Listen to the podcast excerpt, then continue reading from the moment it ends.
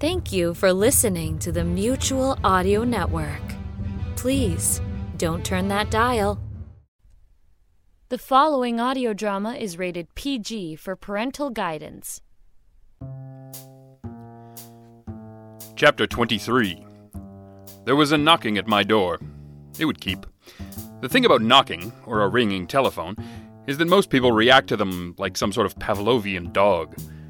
They get exasperated when they are interrupted when it is they themselves that are doing the interrupting. I chose not to do so. It was 10 to 8.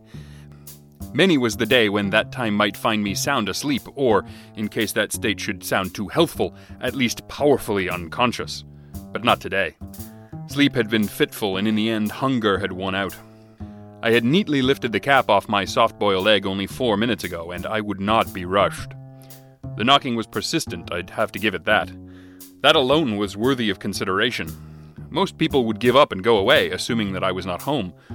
Whomever was currently standing at my door seemed fairly certain that I was on the other side of it. They also seemed unprepared for the possibility that I would simply ignore them. I dipped another toast soldier in my egg. This was really the only way to eat a soft boiled egg, and usually I couldn't be bothered. Usually I boiled it a little too long and scooped the whole mess out onto a single piece of rye toast, buttered and uncut. Then I mashed it around with a fork and made sort of an open faced sandwich. It was good. This was better. I dunked the toast in the egg again. I was getting down to the last of the yolk, which would mean it would be time to move on to stage two, scraping the inside of the shell out with a teaspoon to collect the egg white along the sides. This is how I ate them when I was a kid, and most of the time I was too grown up to do it now, even when no one was watching, which was almost all the time. The knocking came again. It was heavier. Someone had either switched from using their knuckles to using the side of their fist, or been pushed aside by a companion who feared they might be doing it wrong. It seemed safest to assume the latter. I looked at the coat pegs behind the door. My automatic was hanging there in its shoulder holster, precisely where I had taken it off last night. That seemed a little sloppy, though I had to admit it was the usual state of things. There was a loose floorboard in front of the door. It seemed unlikely that I could get to the gun without giving my proximity to the door away, which, as of yet, I did not wish to do. I took the last bite of toast in egg, wiped my hands together to remove any offending crumbs, and opened the bread box. I do not keep bread in the bread box. Not that it wasn't a good spot, but it tended to make a mess of the handgun I kept in there. It was a 38 with a nice balance and a good feeling in your hand. I didn't carry this one much anymore. I had become a fan of the big boom made by the 45, but this would do in a pinch. The knock came again. I took another swallow of my coffee and considered digging out the white of the egg. I was uncertain of this as it required two hands and some concentration, but I was standing in the kitchen with the counter between me and the open space of the front room a nice clear sight line to the front door, and a 38 special on the small ledge in front of me. I started digging out the egg. It was worth it. The knocking came again, louder this time, trying hard to wake me up. It wouldn't be the landlord, he'd been paid. There were a few outstanding bills, but nothing worth sending some guys over for. Certainly not at 8 in the morning. It could not be a friendly neighbor telling me to bring in the cat, as I had neither. Brush salesmen didn't work this early. Neither did door to door God salesman. I put down the egg and the spoon. That was good. This had been going on for five or six minutes now, which might not seem like a long time, but is in fact several minutes beyond much too persistent. Someone was quite sure that I was in here and had been instructed to make some sort of contact with me. Cops would almost certainly have said something along the lines of, Open up, police, by now. They couldn't be blamed. They had seen as many movies as I had and couldn't help but fall into their roles as written. Besides, why would cops be at my door? I hadn't broken a single law since the last time I had seen them, which was actually pretty amazing by my standards. The knocking had stopped. I waited. A moment later, I heard the soft rattling of the doorknob. I smiled and went back to my coffee. I had a couple of minutes. One of the fringe benefits of knowing almost as much about lockpicking as the professionals is that you have a general idea of what you are looking for when shopping for a lock that will actually keep people out of your apartment. Nothing would keep out someone who was really good, but someone who was really good wouldn't have knocked for five minutes first. Neither would someone who wasn't an idiot, since everyone on my floor must now be awake and know that Jack Justice had visitors. I was briefly sorry for that, but it was about to get a whole lot louder. Two minutes later, there were three loud thumps at the door, different than the knocks had been. Someone had got frustrated and tried to kick the door in. This was fairly stupid, as the door actually opened out and there was a heavy frame that prevented exactly what they were trying. Was I going to have to actually let these boobs in? Another soft rattle told me that they had gone back to working the lock. Maybe I had time to get the automatic anyway. Maybe not. I finished my coffee and rinsed out the cup quietly. There was a soft click from the doorway, and I knew that they were in at last. I picked up the 38. There was a light on in my bedroom, and I knew that it would catch their eye first. Part of me wished that I had turned the shower on when the knocking started, but that would have precluded my enjoyment of the toast soldiers, and it didn't really matter. They were mine. Two bulky shapes in overcoats crept in, their hats pulled low over their eyes. The first one would be Cake. The second one might get a shot away, and he might not. They certainly weren't expecting an armed response from the kitchenette. Trouble was, I didn't really have time for either of them to be dead right now, or even crippled. Either option would turn my apartment into a crime scene, and that would tie me up for hours. If they were here, they were also elsewhere, and that meant I had things to do. The easiest shot in the world is a kill shot. Human beings keep almost all of their most precious organs in the same package, which is also the largest target on the human body center mass. The problem became once you had decided not to actually kill somebody, but not get killed yourself in the process. There were places you could hit a man and probably not kill him, even places that made it fairly likely that he could retreat under his own power, but they were smaller targets. A handgun is not, whatever you might think, the world's most accurate weapon. It is very good for killing. Not killing is someone else's job.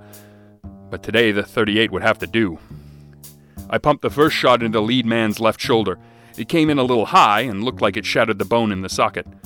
This was good and bad. He went down like a sack of oatmeal, but I didn't really want him going into shock.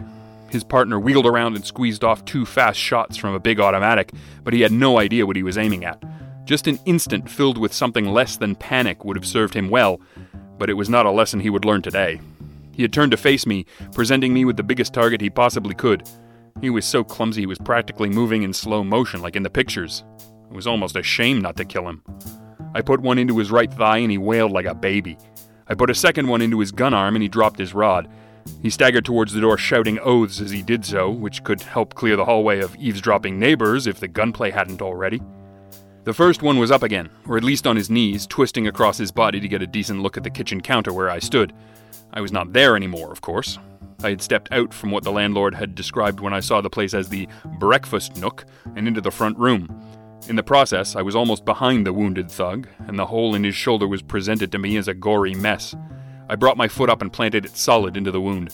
He howled, and I used my gun to sledge him across the side of the head. Not too hard, Jack. Don't want to put him out. The blow staggered him, and I switched my pistol into my left hand and leaned over to take his. When the fog cleared from his eyes a second later, I had the 38 leveled in his face.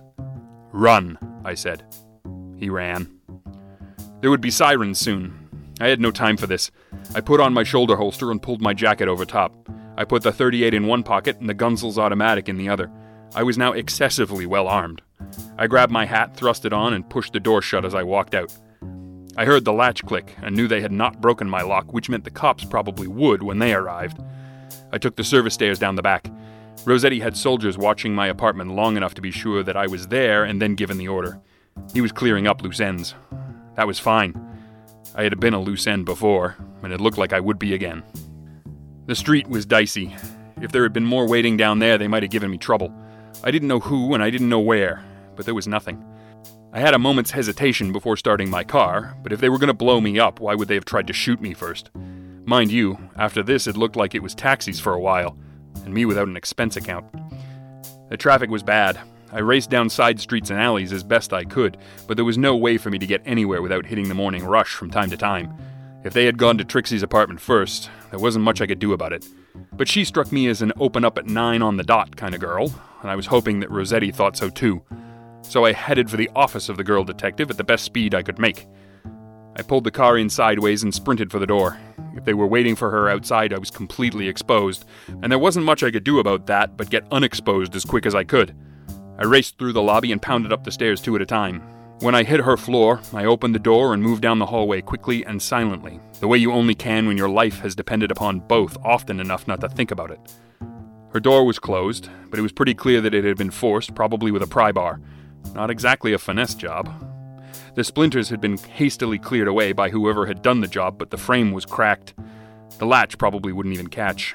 I wished I knew the layout of the room inside. I could expect two of them, that much seemed certain. One would be sitting in her desk chair, and that would almost certainly be right across from the door so she could greet potential clients the moment they came in. The other one could be anywhere, but the number of doors on this floor suggested that the offices themselves couldn't be big. One room. Take your shot and make it your best. No more fancy shooting, Tex.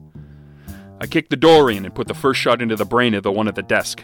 He was a big one and all set to smile when he got it. The second one was on the left, in the corner and with no cover. A sweet spot if you plan to surprise a girl with her overcoat buttoned up and no way to reach her hidden piece. A lousy spot for a gunfight. He got one away before I could turn to him, but he was in too much of a hurry and the round buried itself in the doorframe. He didn't get a second shot. I put two in his chest and he was gone before he hit the floor. No sign of Trixie. Something must have held her up. I looked around the room. It had been trashed from top to bottom. What the hell could they have been searching for? Or was this all just calculated for effect? Put the scare into her, was that the point? I looked at the two gorillas and found it hard to believe that they would put the point too delicately if that was indeed their plan.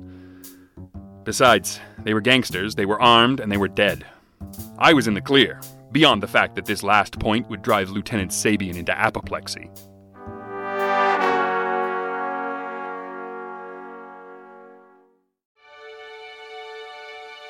So, do you like comedy?